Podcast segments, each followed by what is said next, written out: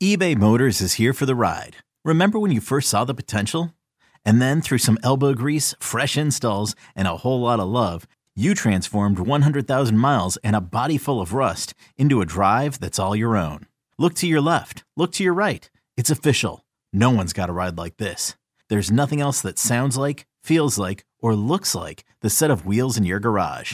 With over 122 million parts, you can make sure your number one ride or die stays running smoothly. So there's no limit to how far you can take it. Brake kits, turbochargers, engines, exhaust kits, roof racks, LED headlights, bumpers, whatever your baby needs, eBay Motors has it. And with eBay Guaranteed Fit, it's guaranteed to fit your ride the first time, every time, or your money back. Plus, at these prices, well, you're burning rubber, not cash. Keep your ride or die alive at ebaymotors.com. Eligible items only. Exclusions apply. This episode is brought to you by Progressive Insurance. Whether you love true crime or comedy, celebrity interviews or news, you call the shots on what's in your podcast queue. And guess what? Now you can call them on your auto insurance too with the Name Your Price tool from Progressive. It works just the way it sounds. You tell Progressive how much you want to pay for car insurance, and they'll show you coverage options that fit your budget. Get your quote today at progressive.com to join the over 28 million drivers who trust Progressive. Progressive Casualty Insurance Company and Affiliates. Price and coverage match limited by state law. It's time. It's time to hit the ice, Penguin fans. Chris Mack has you covered with all the news and notes surrounding, surrounding your Penguin. Only on Fifth Avenue Face Off.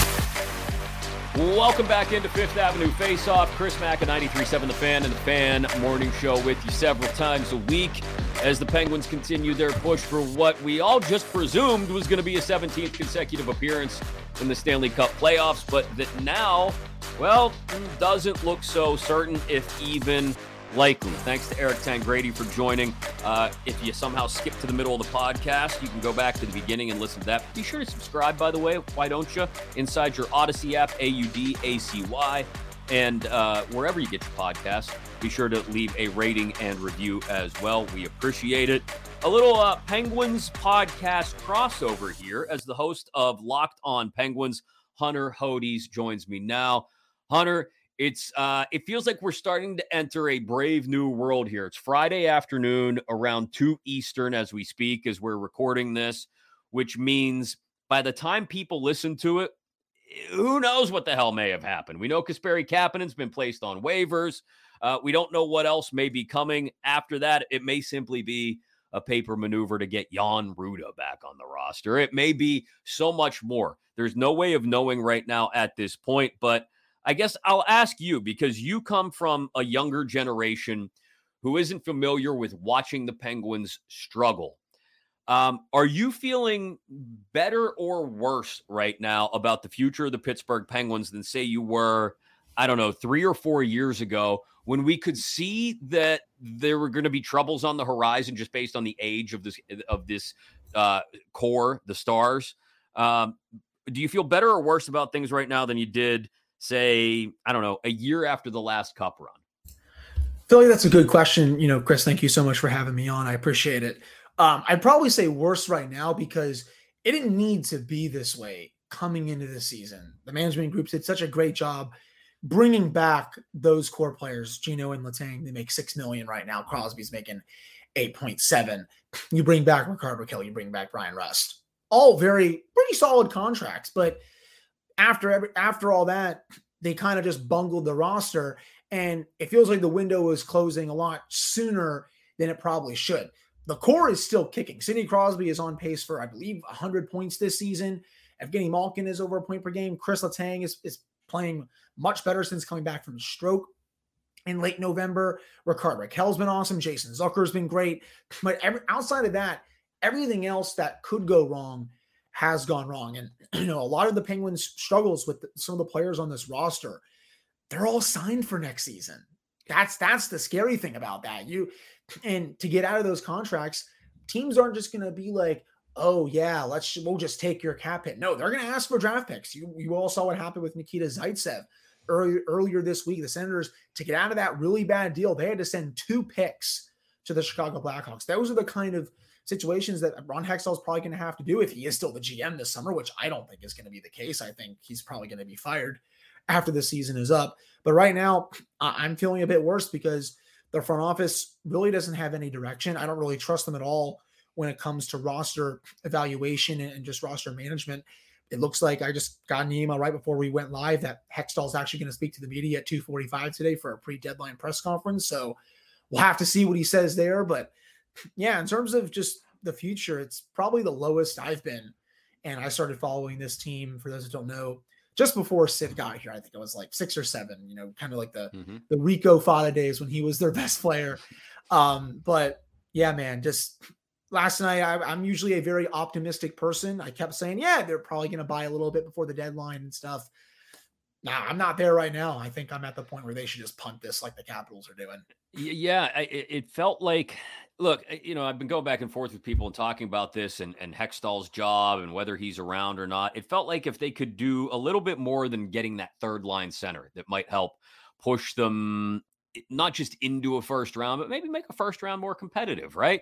If they could do a little bit more and eh, pull off an upset in the first round, who knows? It didn't seem likely, certainly, but at least make the, manu- the maneuvers that gave you hope that the organization looked at that as a even minute possibility now, to your point, it, it feels like it makes more sense that this thing should be punted on and that it should be more about building up for the 23 24 season uh, rather than uh, trying to build up for the stretch run this year. That being said, I think the greater concern is what about beyond 23 24? And to your point, who's calling the shots? Is it Ron Hextall? Is it Brian Burke?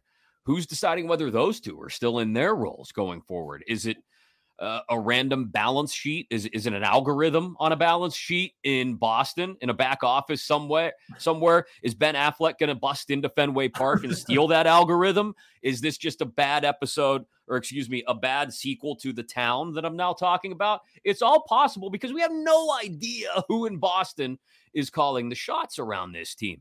Is it John Henry? Is he too busy trying to run Liverpool aground? Is he too busy uh, tr- thinking about upgrades to Fenway Park? Yeah, he's there to take photos with Crosby and Malkin when they reach some milestones over the last couple of years. But who's going to call? I asked this question the other day, both on the air on our show and on the podcast, but I think it's a valuable question. Who's calling Ron Hextall on the carpet the day after this season is over and saying, You're done we're going to find someone who can do better. Uh, we can't believe you've turned this thing into what you've turned it into. Is it Brian Burke? Okay, well, who's going to hold Brian Burke accountable then? Because he's a part of this as well. There is a huge question out there, Hunter, about who's really pulling the levers of power for this organization right now. Yeah, I mean, it's you said it best, Chris. It really is a great question because I've never seen an ownership group honestly less involved when it comes to a team because I don't know where John Henry is. I don't know where Tom Werner is. I've read from a couple, uh, few websites that they have like a liaison here that watches the games. Do they, does that person report back to Werner and John Henry or something? I don't know. If it were up to me, I'd clean out the front office right now. I don't think Brian, I don't even know what Brian Burke does, to be honest, Chris. Just kind of is like a middleman to the ownership. I, I don't know. I don't even, you know, he's been upset at the games, but I think he just lets Ron Hextall do his job. I don't think he's ever pressuring him to make a move or anything. But, you know, again, if I am the ownership, I am getting my own guys in there. I, have read about this ownership group. They want the best of the best running their teams. They're heavily invested in analytics. I remember, I think this was out there from the Athletic this last year. They asked Ron Hextall to write out his plan for the mm-hmm. next few years. And he's like, well, it's in my head. I, I can't articulate that. It's like, that's the guy you want running your one of your teams. It's um, just very very odd to me. Um, I don't know where they are. I, I, didn't. I don't think Ron Burkle and especially Mario Lemieux, who is obviously so beloved in this city, um, envisioned this was how it was going to go. When a they hired Hextall and Burke, and b when they sold this team, took the money and they're doing whatever they're doing right now. I don't know what Mario is doing. He's yeah. just living living the dream or something like that. But it would be nice if we got to hear what the new ownership group has in mind for this team. No one's ever released a statement. John Henry and Tom Werner are rarely ever there. Um, again, they have like a liaison that watches the games, but it's it's not good enough. I, I don't think if that ownership group was not running the team right now, and it was Mario and Ron, I don't think this front office will be there right now. Okay, picture this. It's Friday afternoon when a thought hits you. I can spend another weekend doing the same old whatever, or I can hop into my all new Hyundai Santa Fe and hit the road. With available HTRAC, all wheel drive, and three row seating, my whole family can head deep into the wild. Conquer the weekend in the all new Hyundai Santa Fe.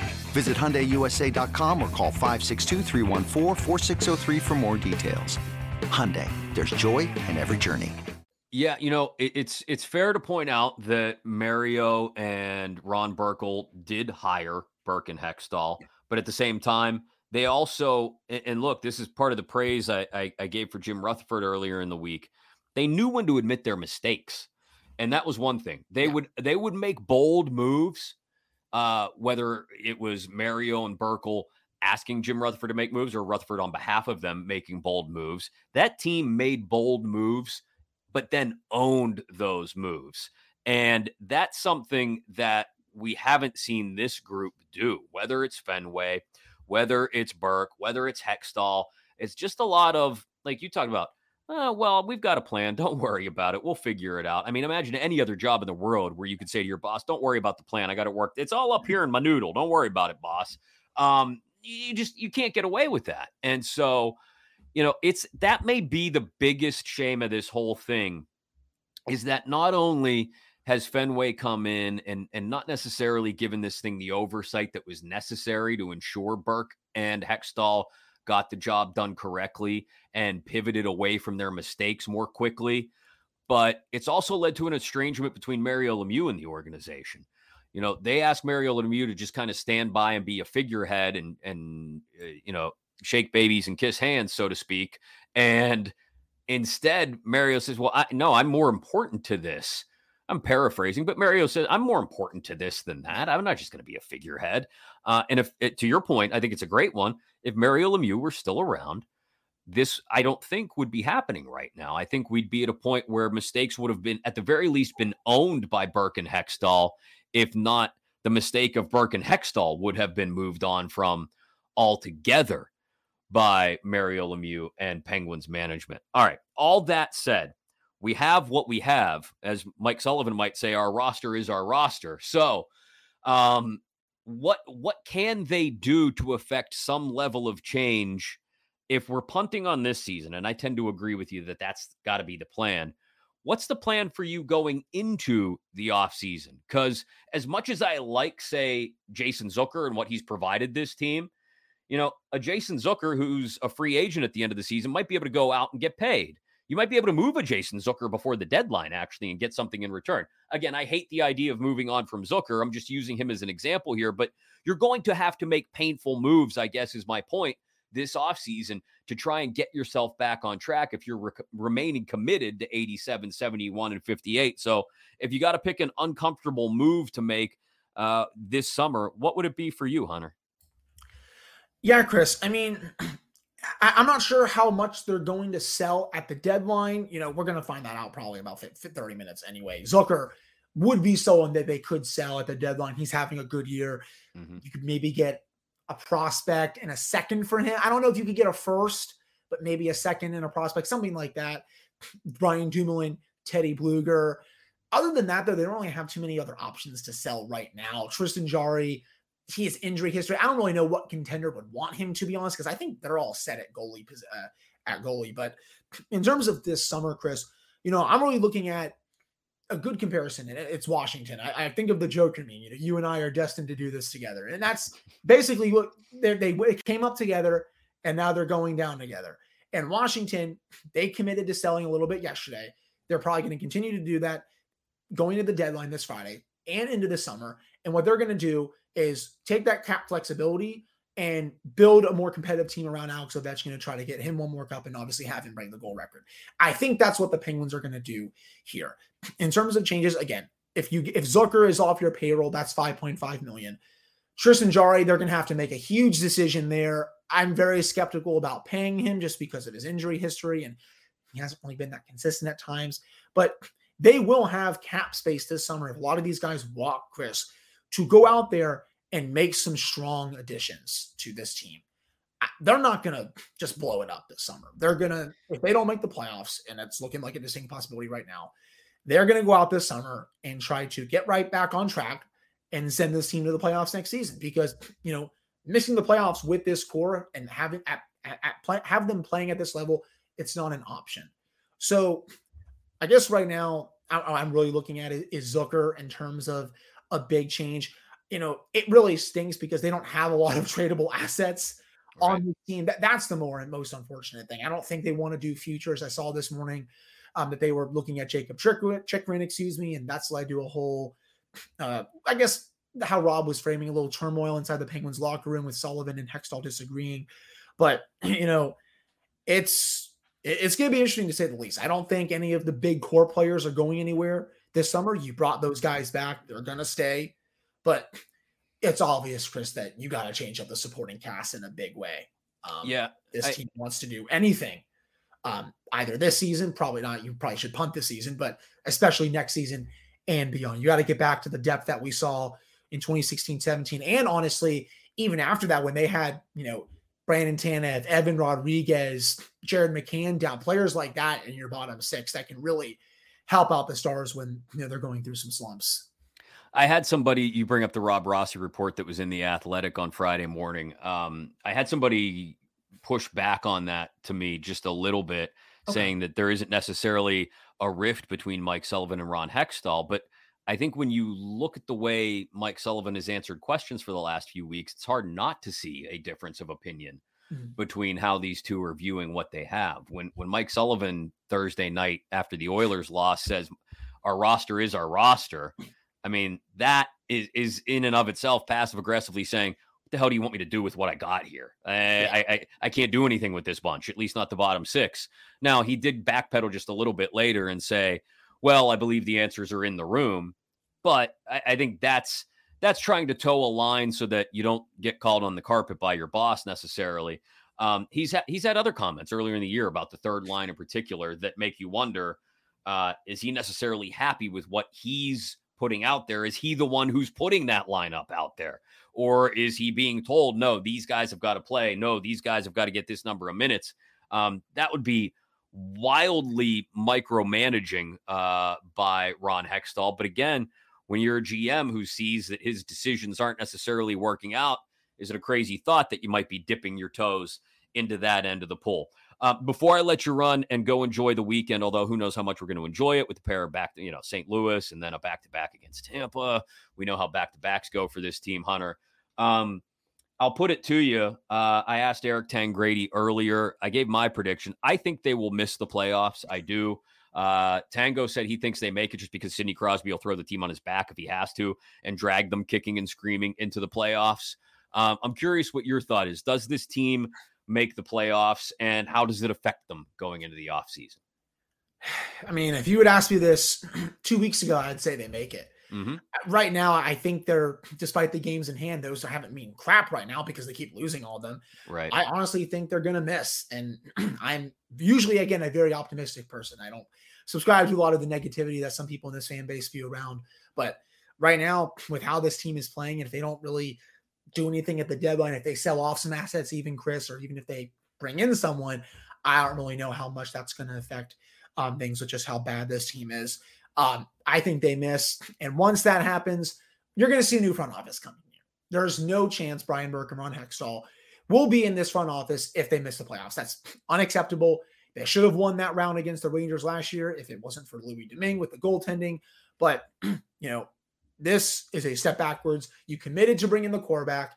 You made moves to try and help them. They haven't worked out. Heck, Kasperi Kapanen was just placed on waivers not even a year after you signed him to that ridiculous right. contract when nope, you had no reason to because he wasn't good last year. That's just one of several moves that Hextall has really screwed up during his last year and a half, two years here.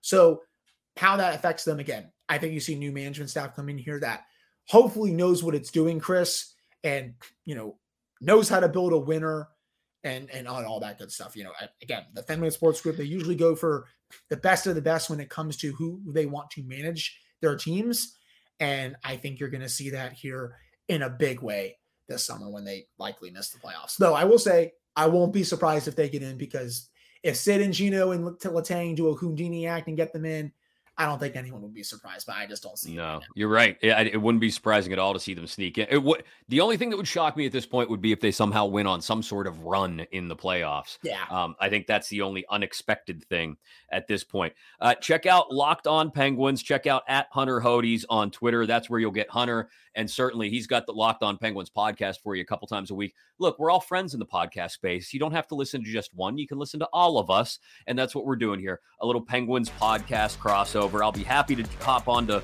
Locked On Penguins whenever you can make the time, Hunter. Thanks for making the time for Fifth Avenue Face Off uh, and all of our listeners as well. Appreciate it. Have a great weekend, man. Appreciate it. Thank you.